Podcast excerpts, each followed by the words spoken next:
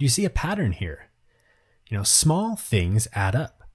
The consistencies or inconsistencies in our code signal what's important and what is acceptable to those working on it.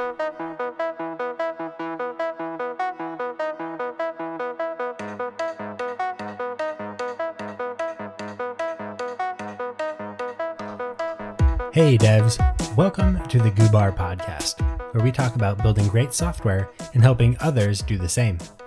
Here we have short chats about things like software development, working in teams, and building your ideal career in tech. We aim to foster a sense of connection, inspiration, and continued learning so we can all continue to dream, learn, and create. In this week's episode, we're exploring one of my favorite software development mantras no broken windows we're going to review the broken windows theory as presented in the book The Pragmatic Programmer and examine how that theory can be applied to our software development projects. This podcast is supported by awesome listeners like you. If you enjoy the podcast and find this episode useful, please consider subscribing and leaving a review. If you have a question or would like to suggest a future topic idea, I'd love to hear from you send an email to podcast at goobar.io for your question or topic to possibly be featured in a future episode. And now, let's dive into today's topic. The Pragmatic Programmer is one of my favorite software development books and had a huge impact in my early career and how I started to think about writing quality software.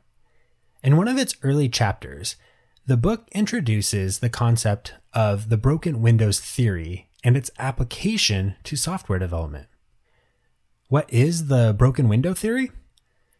The broken window theory is a theory in criminology that suggests that visible signs of crime or civil disorder create an environment where those same behaviors are more likely to happen again.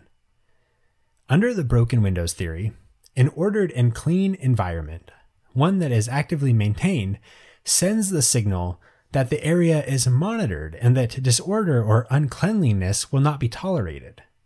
Conversely, a disordered environment, one that is not actively maintained, one in which you might find broken windows or graffiti or excessive litter, that type of environment sends the signal that the area is not monitored, not important, and that it's okay to add to the disorder you can probably already start to imagine how this concept could be applied to your own projects, or even in your own home, to be honest. My wife and I often playfully exchange a no broken windows mantra as we attempt to quickly tidy up our home. Why?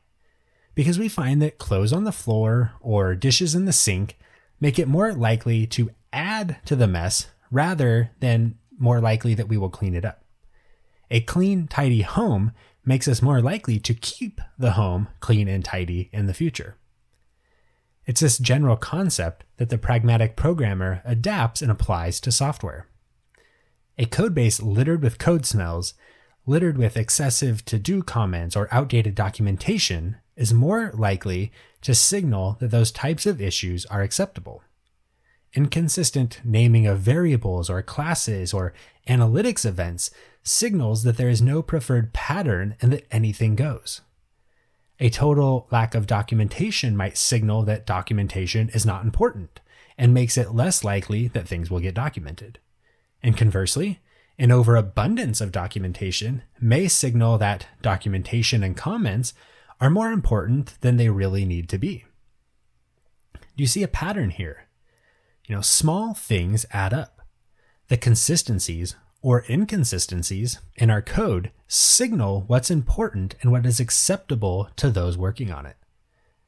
When a new person starts working on your project, what will your code base say to them? Will it suggest that there are generally accepted and applied patterns and conventions? Will it suggest that you care about performance or the maintainability of your code in the long run? Or well, your code base indicates that anything goes and that there is no cohesive strategy for maintaining this project as it grows and as the needs change. This is where I believe the idea of no broken windows can serve you and your team well? Are you elevating the overall quality of your project as you're working in it? Are you cleaning up your code as you go? Are you leaving a file better off than before you touched it? These are the types of questions you can start to ask yourself if you're looking at your work through the lens of no broken windows.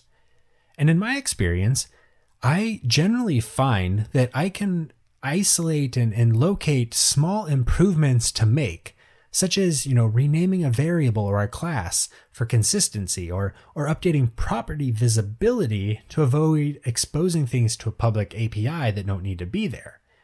These types of little small changes can really add up over time, especially when lots of people on your team start doing it together.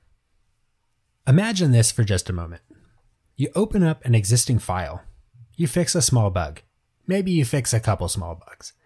And in the process, you notice that there are two properties in the class that are unused. What do you do? If you are striving for fewer broken windows, you might choose to remove those unused properties in the interest of simplifying the class. Now imagine you have just joined a new team. You've checked out a new repo for the first time, and you're working through the README to set up the project.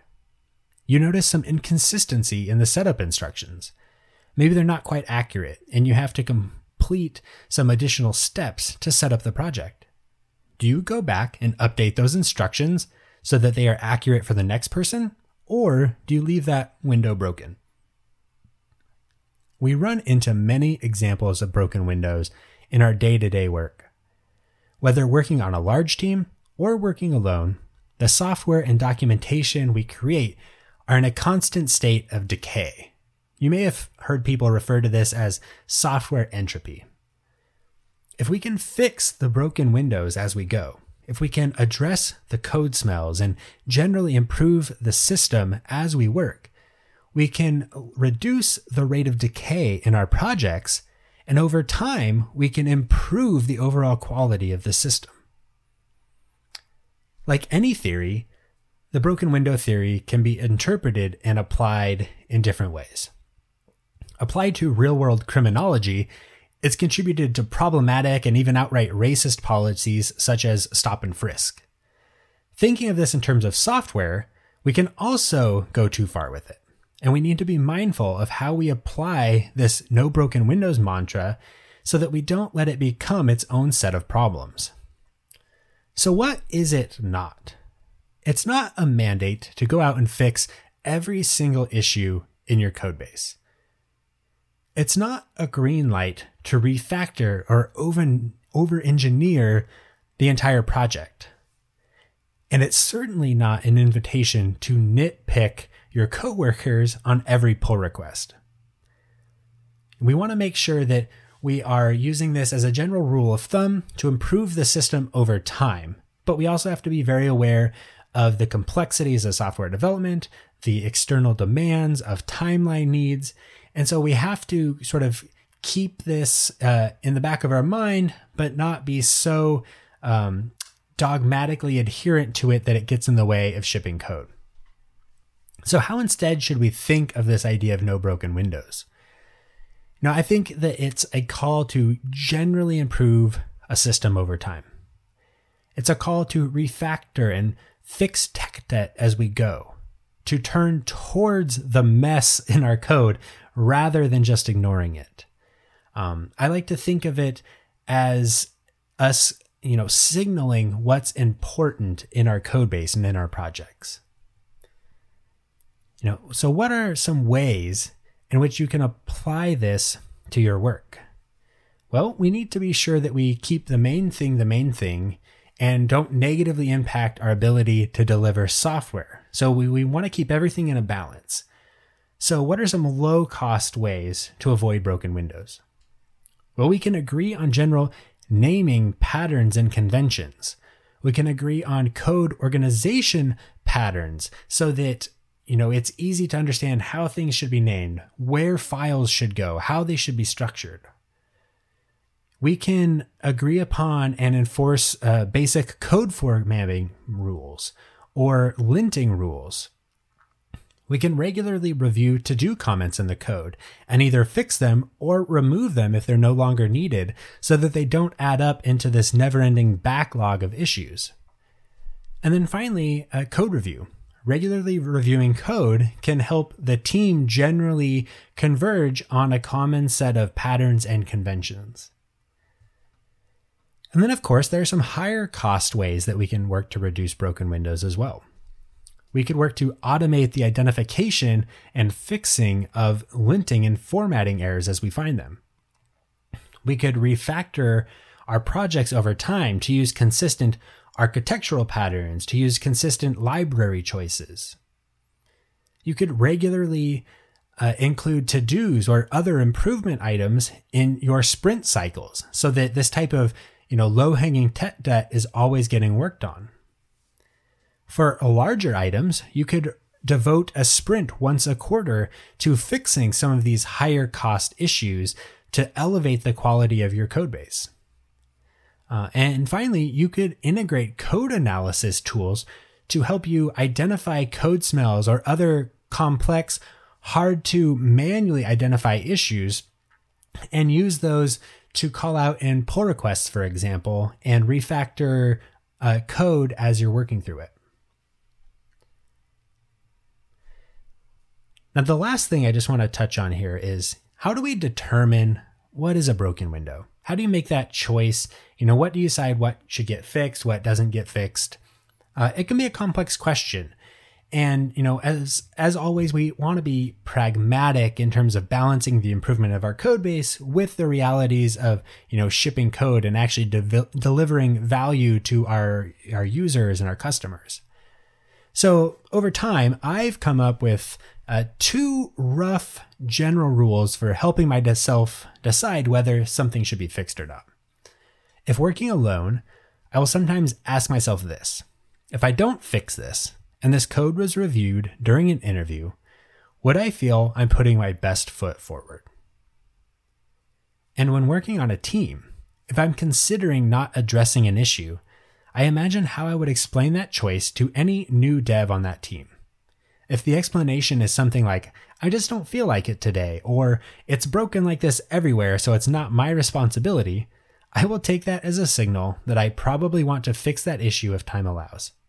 I think of it as trying to avoid a do as I say, not as I do scenario. When applied to software development, the broken window theory can be a useful framework for encouraging developers to improve the overall quality of a system over time.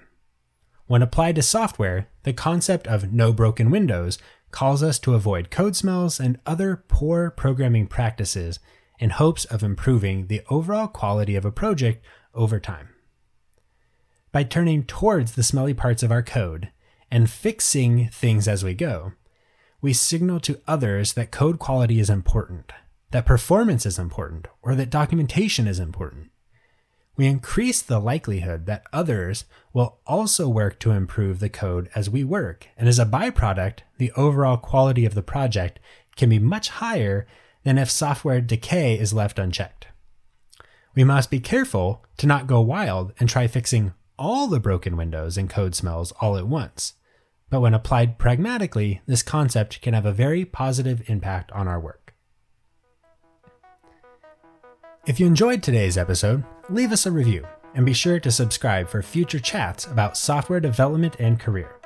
And remember, if you have a question or topic idea, I'd love to hear from you, and you can send those in to podcast at goobar.io for your question or idea to possibly be featured in a future episode.